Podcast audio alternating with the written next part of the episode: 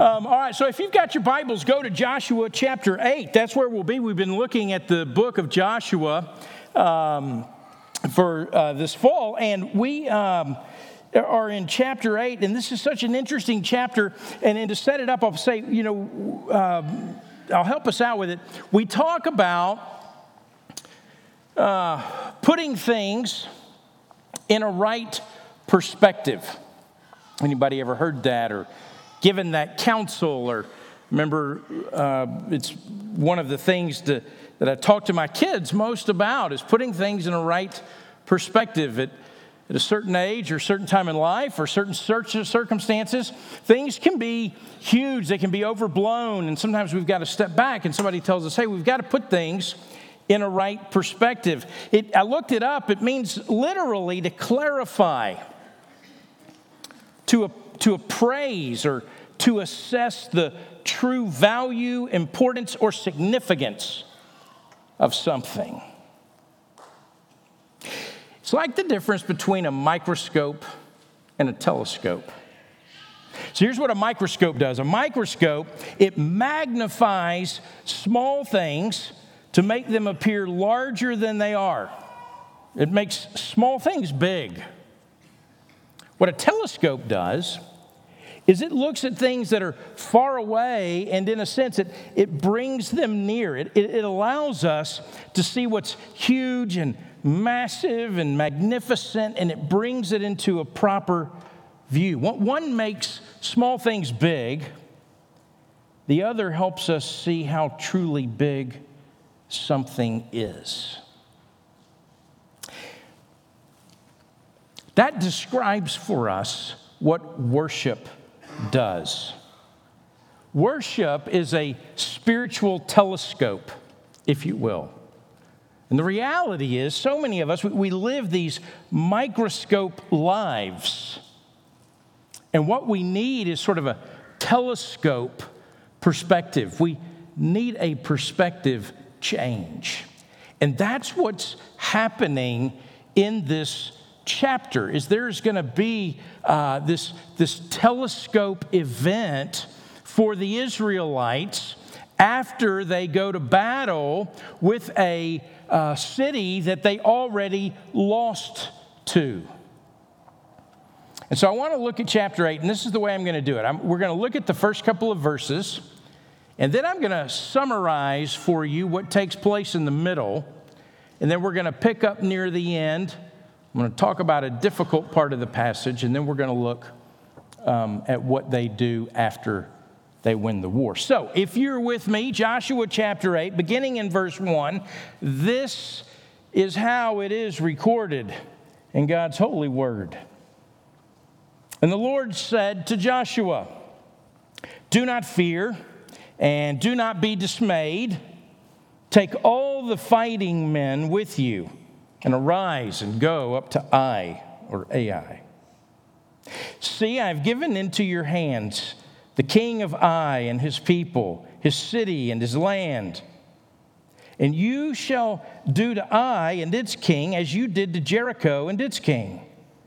Only its spoil and its livestock you shall take as plunder for yourselves. Lay an ambush against the city behind it.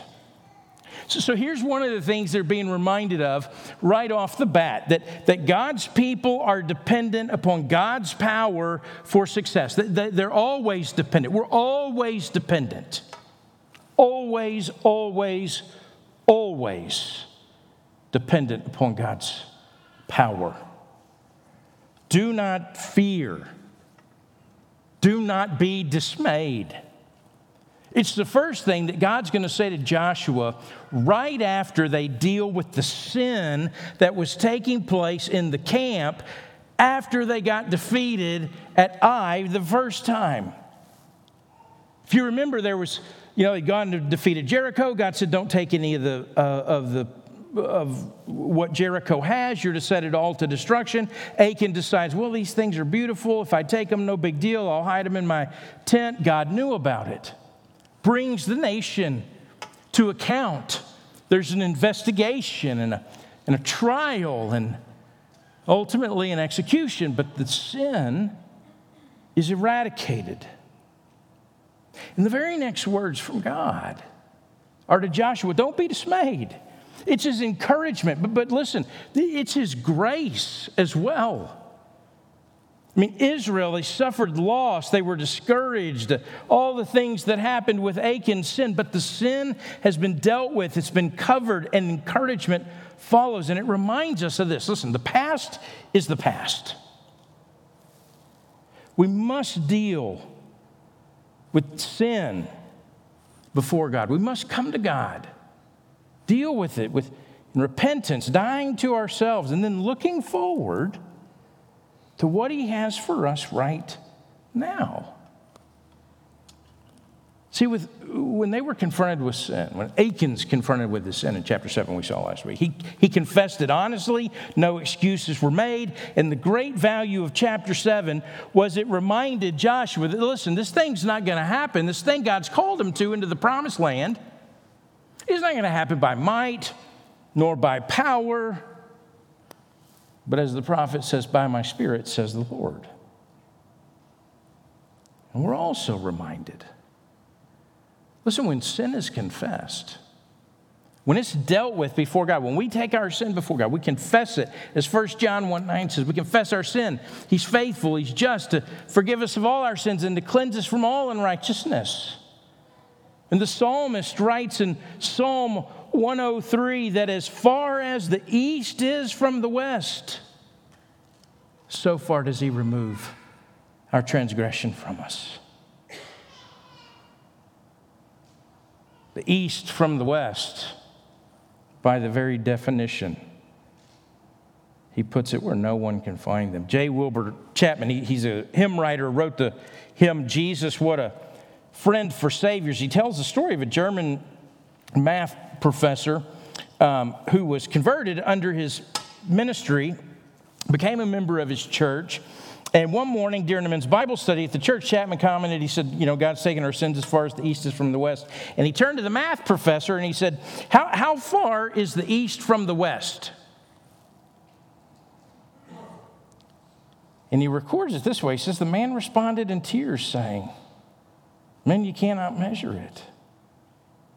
For if you put your stake here and then keep going east ahead of you and west behind you, you can go around the world and come back to your stake, and east will still be ahead of you and west behind you. The distance is immeasurable. And I thank God that's where my sins have gone. Here's what I want you to know I don't know what you're sitting with this morning. I don't, I don't know what haunts your thoughts this morning. But we can always begin again. And starting again begins with God. And it continues as, as we respond obediently to his initiative in our life. And that's what we're going to see. We're going to see God. Listen, don't, you don't have anything to be afraid of. Don't dismay.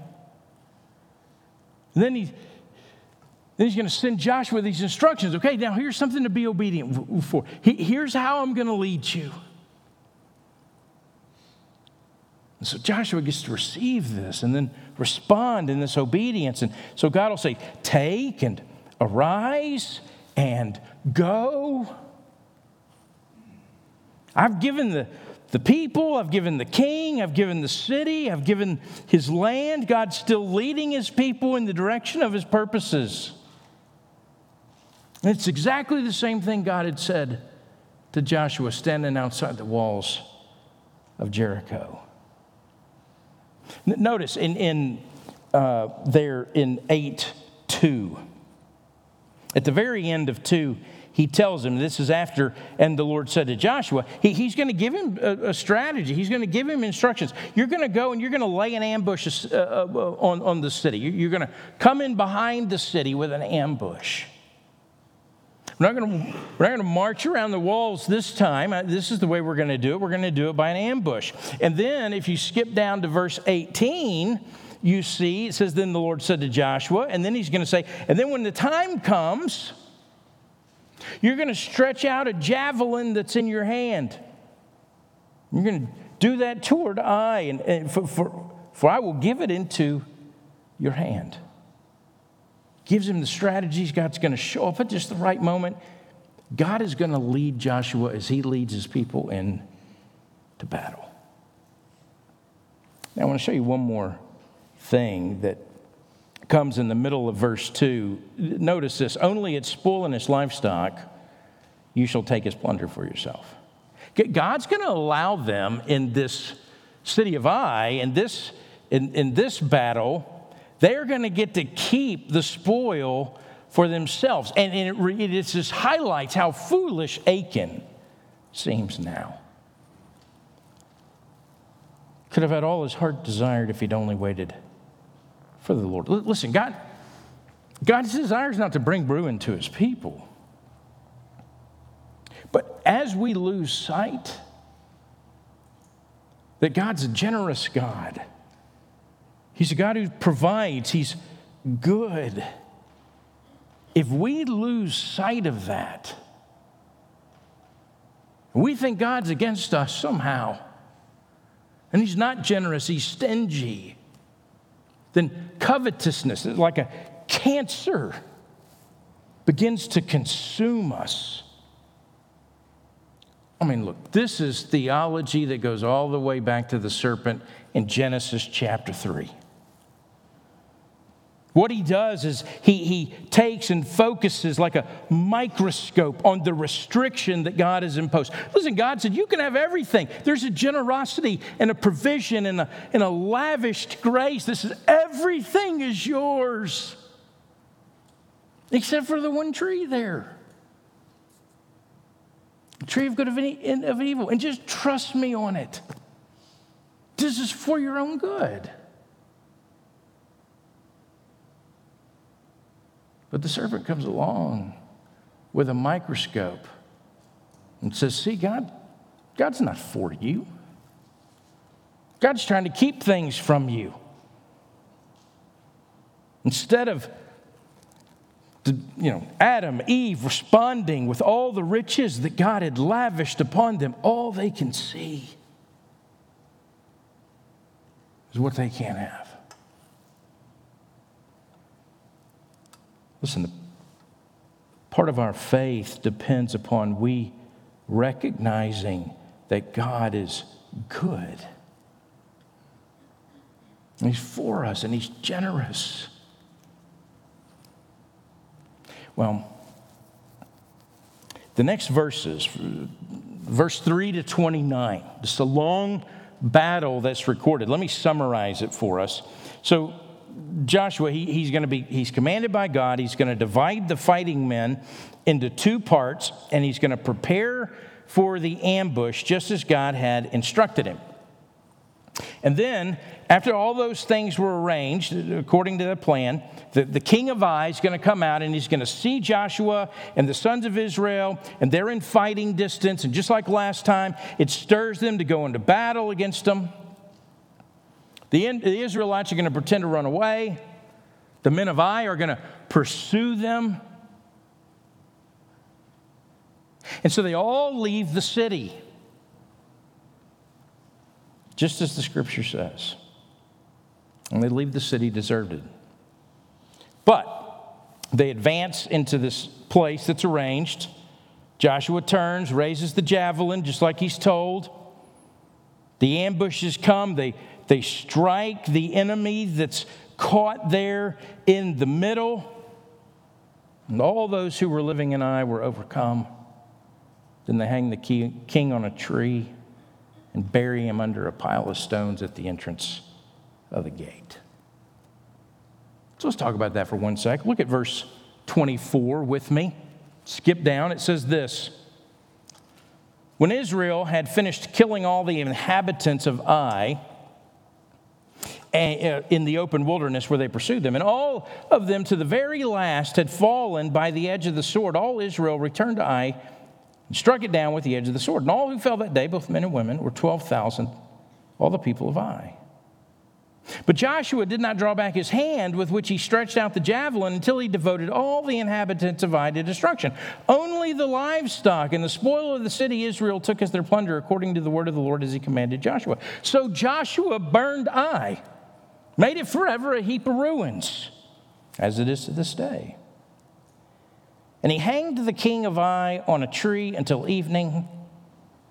And at sunset, Joshua commanded and they took his body down from the tree and threw it at the entrance of the gate of the city and raised it over a heap of stones, which stands there to this day. Now, this is the kind of stuff Facebook posts are made of, right? The God of the Old Testament. Well, let me say just a couple of things about this. And the, and the, the first thing I'll say, I'm going to do it with the help of Origen of Alexandria. He lived uh, in the second century, 185 AD to 254. He's one of the early church fathers. And he's standing up before his congregation in Alexandria. And this is how he starts his homily on Joshua chapter 8, and I think it's instructive. I mean, let me just say, our, our sensibilities are not just 21st century sensibilities, 21st century sensibilities, okay? This is what Origen says. It says, I plead with you, O hearers of the sacred scrolls, not to hear with disgust or distaste those things that are read because the narration of them seems to be less pleasant. For you ought to know that those things that are read are indeed worthy of the utterance of the Holy Spirit. But in order to explain them, we need the grace of the Holy Spirit. So Origen knew. I mean, we can't just say, oh, well, I mean, if we'd lived back in the first century, if we lived in the ancient Near East, I mean, this would make sense to us. No, I mean, Origen knew that his readers in the second century would find it distasteful. Along these lines, what's recorded, we need to make clear this is not the vengeance of men. It's a sober and solemn judgment of God. It's not a whim. What God has Israel do, or really what God's doing through Israel to this city, Ai, what he did to Jericho, and what he'll do to the cities that they encounter, it's not a fleeting moment of anger on the part of God. It's judgment that was promised for centuries and then it's patiently brought to pass. Just listen to these words. I'm going to put them on the screen, but I want you to see them. Genesis chapter 15, God says this to Abraham in Genesis chapter 15. Then the Lord said to Abram, Know for certain that your offspring, offspring will be sojourners in a land that's not theirs, and they'll be servants there, and they'll be afflicted for 400 years. But he's telling Abram, Your people are going to go into slavery in Egypt. But I will bring judgment on the nation that they serve, and afterward, they'll come out with great possessions. And as for you, you shall go back to your fathers in peace. You'll, you'll be buried in a good old age. And they shall come back here in the fourth generation. Well, why wait four generations?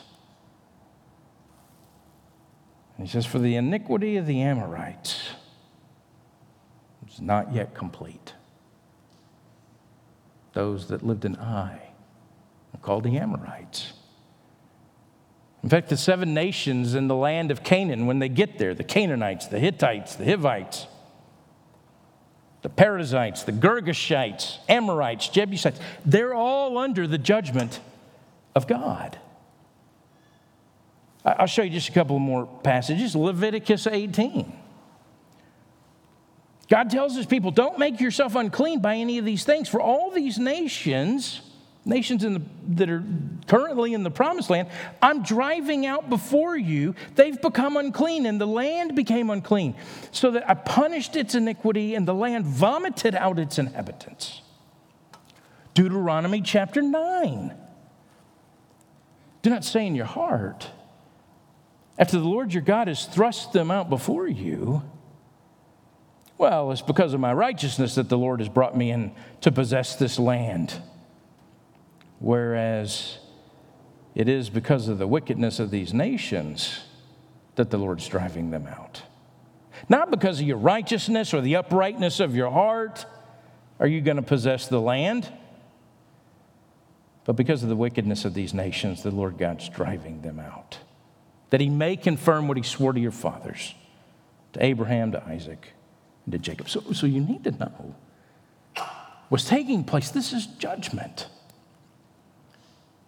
And it's judgment on the part of God. Now, the second thing I'll say about this, and then we'll move on. And the second thing I'm going to say with the help of Dale Ralph Davis, who's a contemporary Old Testament scholar, and he says the hanging, he reminds us that the hanging, when they hang the king of Ai, they didn't, he, was already dead when they hung him. The hanging didn't kill him, okay? And then he reminds us that Deuteronomy 21 says anyone who's hung on a tree is under God's curse. And then he says, here's a solemn sign that he and his people, in fact, all of Canaan, stand under the Lord's curse and judgment. But why? Certainly it's gruesome. But perhaps the living God stoops to such spectacles, or else we might never fear sin. Even at this moment, you and I might not be overwhelmed by the gravity of God's judgment. I mean, it's something that happened to the king of Ai back in 1400 BC. Yet, for the hardness of our hearts, God has given us still another picture of judgment. The King of Jews hanging on a tree, as Paul says in Galatians 3, having become a curse for us. There's a sense in which it points forward to how God's going to judge the sin of mankind, our sin, and that He'll do it through His Son, Jesus. Well, Israel's won the war, and they take the spoils. And you know, if you've seen, you know, old war movies about, you know, ancient times, it appears that at the end of a battle, what the, uh, what the army does, what the people do is there's revelry and party and drunkenness and all those things. But that's not how Joshua leads God's people. Look at what it says in verse 30. It says, At that time, Joshua built an altar to the Lord, the God of Israel, on Mount Ebal. Just as Moses, the servant of the Lord, had commanded the people of Israel, as it is written in the book of the law of Moses an altar of uncut stones upon which no man has wielded an iron tool. And they offered on it burnt offerings to the Lord and sacrificed peace offerings. And there, in the presence of the people of Israel, he wrote on the stones a copy of the law of Moses, which he'd written in all Israel, sojourner as well as native born. But their elders and officers and their judges stood on the opposite side of the ark before the Levitical priests who carried the ark of the covenant of the Lord, half of them in front of Mount Gerizim, and half of them in front of Mount Ebal, just as Moses, the servant of the Lord, had commanded at the first to bless the people of Israel. And afterward, he read all the words of the law, the blessing and the curse According to all that is written in the book of the law, there is not a word of all that Moses commanded that Joshua did not read before the, all the assembly of Israel and the women and the little ones and the sojourners who lived amongst them. And part of you thinks, what, what in the world is this? How? I thought we were talking about a battle. And so, what, Moses, what Joshua does between verse 29 and verse 30 is he takes all of Israel and he marches them 30 miles north to an area called Shechem. And Shechem's at the base of Mount Ebal, and it's in this plain. Um, and on one side of the plain, the north side, is, is Mount Ebal, and then you've got uh, Mount Gerizim on the south side. From peak to peak, those two mountains are about a mile and a half. But if you were to measure the distance from the base, the two bases that face each other, it's only about 500 yards. It's this natural theater. You stand on one mountain and you can speak across the valley and be heard on the other mountain. This place, this area, this is where Abraham makes his first stop when he enters the promised land in Genesis 12. And God said, I'm going to give this land to your offspring. And then uh, Abraham builds an altar. It's the place where Jacob dug a well. In fact, you can go today to Jacob's well, it's still there. In the New Testament, this area is known as Samaria. Mount Gerizim, think about it this way Mount Gerizim is called the Mount of Blessing and Mount Ebal is called the Mount of Cursing.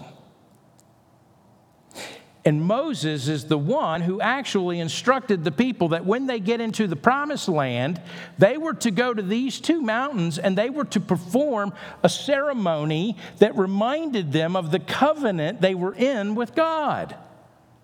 And that's what's taking place here. If you went back to Deuteronomy 27 and 28, in fact, if you've got your Bibles and you want to go back there for just a second, I'm just, I'm going to be there for just a second, but I want to show you something. In Deuteronomy chapter 27,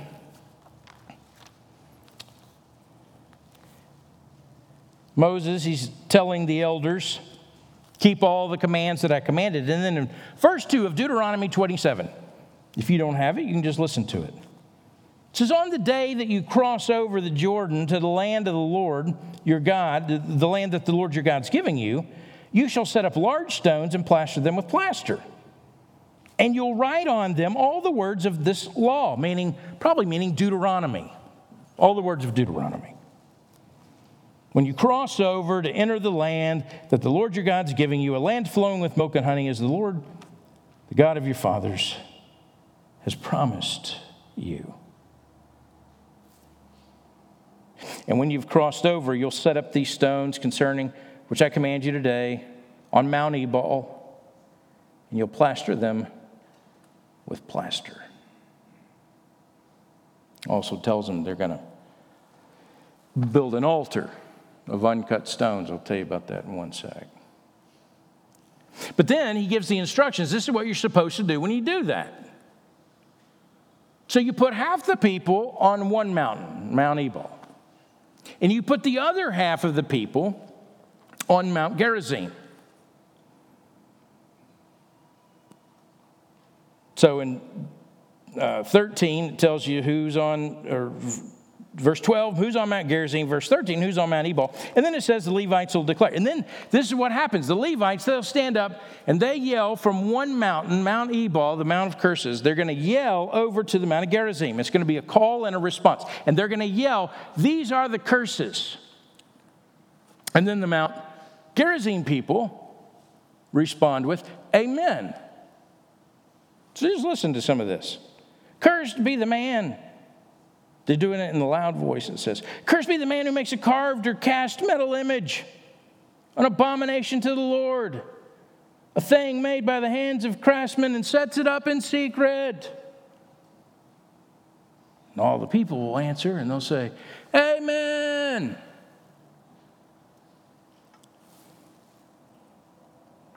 Doesn't stop there. Cursed be anyone who dishonors his father and his mother People on the other side. Ooh, I like this. All right, here we go. One more. You ready? Cursed be anyone who moves his neighbor's landmark. There you go. So they do this back and forth, back and forth. And then they get to the end of the curses, is 1, 2, 3, 4, 5, 6, 7, 8, 9, 10, 15 curses. Then they switch sides, or they don't switch sides, they, they switch, and this side begins to shout blessings. All the blessings will come upon you. They'll overtake you if you obey the voice of the Lord. Amen. And so back and forth, the cursings of And this is what Joshua has led the people to do here in Joshua chapter 8. This is what they're doing. And the purpose of the, of the detour, there's so much in these verses, and it's meant for us to, to reflect upon it. They, they go, they, they take this time out, they, they travel up these, you know, 30 miles to be reminded of something we must never forget. That being obedient to God and His Word is far more important than fighting God's battles. Israel's success. Listen, it's not just that they're beating the bad guys.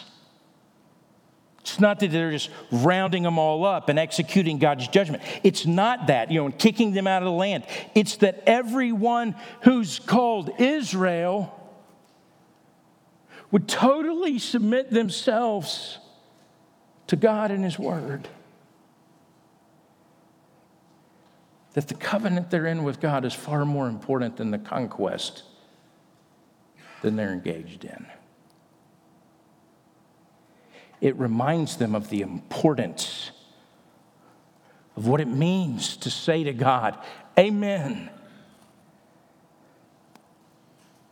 Worship is, is responsive, that there's this amen. It means, I believe.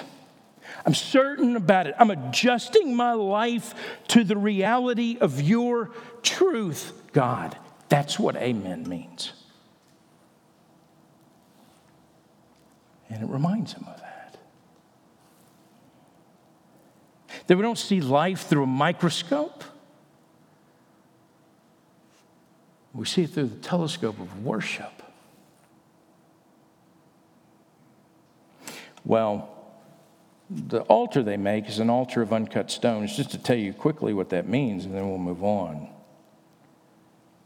But the altar stones, these were God's creation, they're not man's inventions. And remind you, the way of salvation is the forgiveness of God, it's not man's effort. So, so don't, cut, don't cut the stones. You have, nothing to, you have nothing to contribute to this. You take the stones, you stack them exactly the way they are. That's what makes the altar. It's God's altar. We try to cut and shape stones for our own altars all the time. We make excuses. We try to rationalize our behavior, explain away our sin. Sometimes we do it by trying to be good enough so that God will accept us. Some people I know, some church people I know, they bet their life on their own righteousness, self righteousness. Ebal and Gerizim, these two mountains, they remind us. They remind us of this. And they remind us of the centrality of God's Word.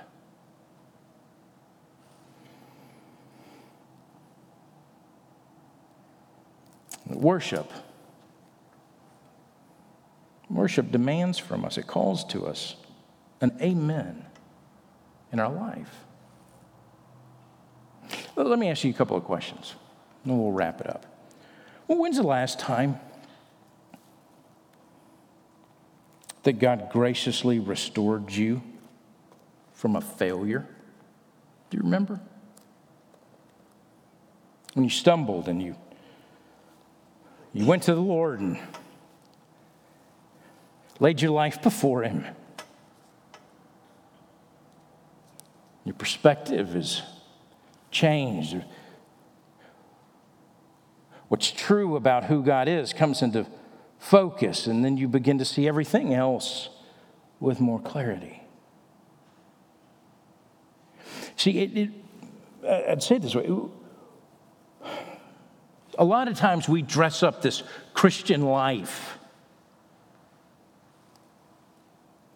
We do it with a bunch of fancy Christian words, you know, or pious prayer.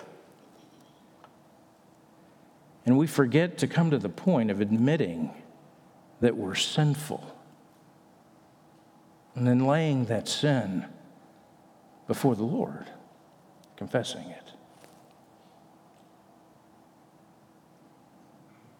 It reminds us that Jesus, the death that he died, restores us to this right relationship with God. So, what's the, res- what's the response to that? I want to take you forward almost 1,500 years to the New Testament.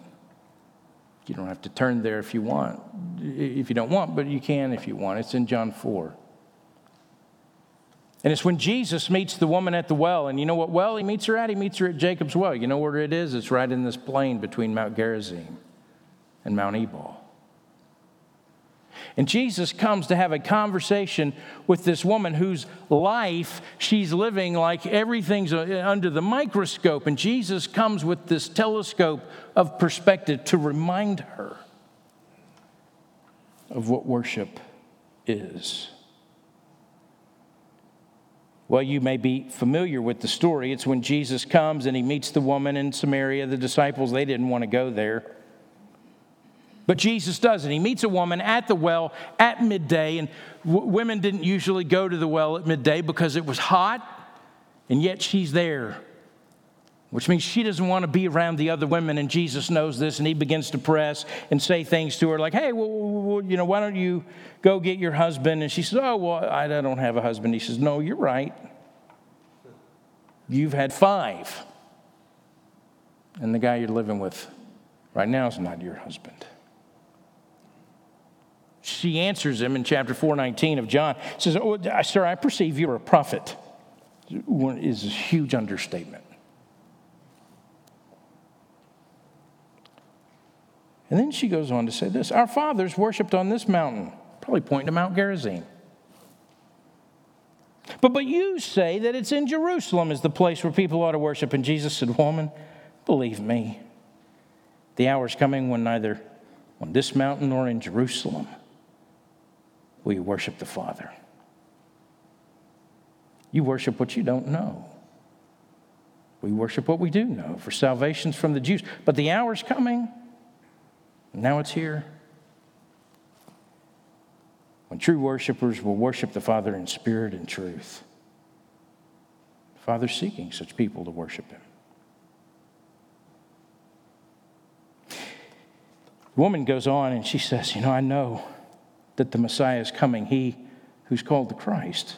When he comes, he'll tell us all things. Her perspective is being changed. She, she's spinning to lift her head up from the microscope and she's beginning to see how big things really are. She's reminded there's a Messiah coming, and then Jesus says to her, I who speak to you am He. So, worship has two parts. First, it recognizes the superiority of God. When you worship, you recognize I'm in the presence of God. And secondly, we, we assume this posture that, that's appropriate to being in the presence of God. Worship literally means to ascribe worth to something. It means seeing what God is worth and then giving to Him what He is worth. That's what's going on in Joshua 8 there.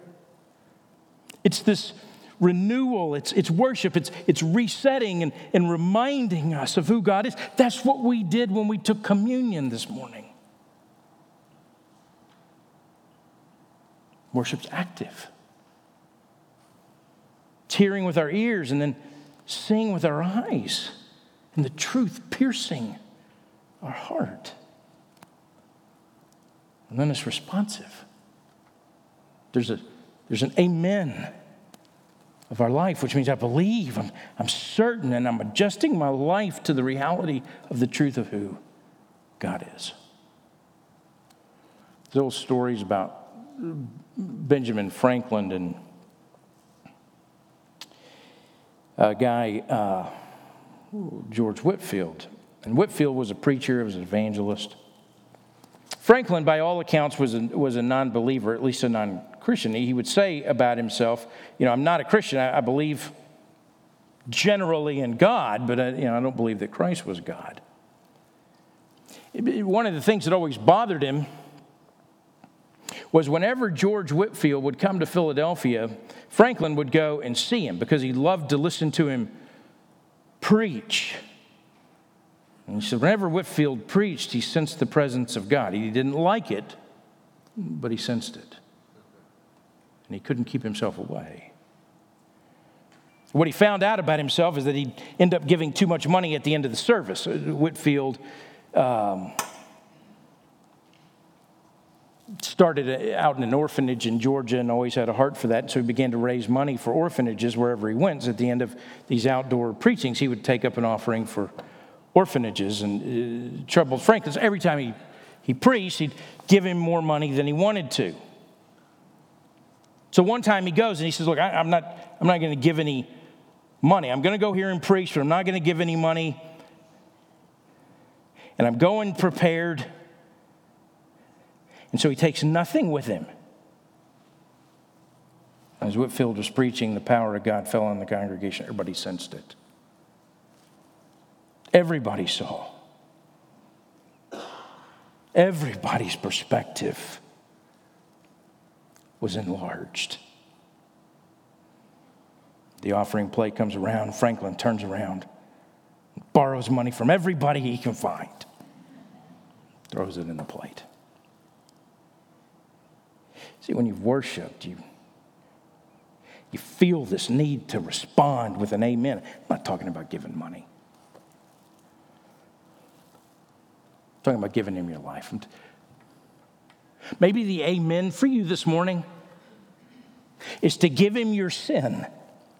You know, the, the sinfulness of your life. Just when God becomes real, when his truth penetrates your heart. There's this clarity about your life that emerges, and those precious things that you hold on to in life. So some of the things you know are wrong. Some of the things you're clinging to in life. You, you, amen is, is, is to let them go, to confess your sin. Maybe it's to confess the priorities of your life. Confess your heart's been clinging to all the wrong things, that in the light of Jesus, all those things are far less worthy of your worship. In the light of the glory of Jesus, you let go. Maybe this morning, as you give Him your life, you say, Amen with your life, with your heart, with your praise. Your life's mine. Whatever you want wherever you want, whenever you want.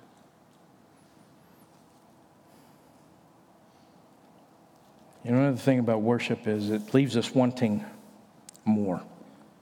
Worship's both satisfying on the one hand and, and creates longing on the other hand.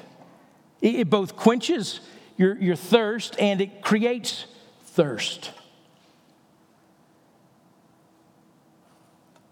God says to the prophet Jeremiah, He says, My, my people, they've exchanged their glory for what doesn't bring them profit. And then he says this this is so fascinating to me, always has been, Jeremiah chapter 2. He says, Be appalled, O heavens, at this. Be shocked. Be utterly desolate declares the Lord. Be shocked, Bethel. by what God's about to say. He says, My people have committed two sins, two evils.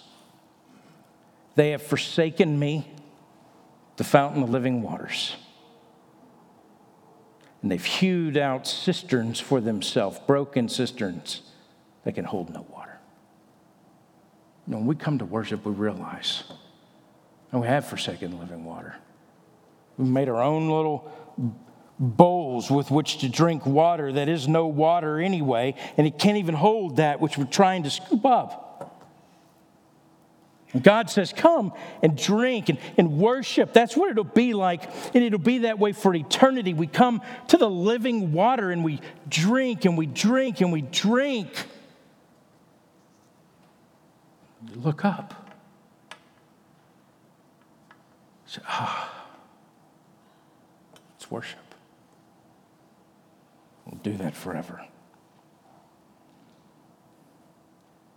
What's your perspective this morning? You're seeing life through a microscope today? Or your eyes awakened? Is your perspective attuned like a telescope that the magnificence of God has come into, into view for you? That's what He invites you for this morning. If you would, would you bow with me? Let's pray. Father, I pray you'd help us today. We We are so easily distracted. We're so easily drawn to the small and minuscule and meaningless things in life, and we just we blow them up.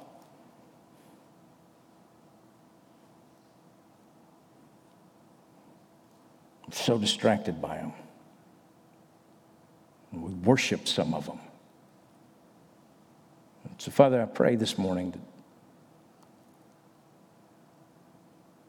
that your word, as it's come to us through your spirit, shaken us awake, has uh, helped to change our perspective, to give us eyes to see, ears to hear who you are.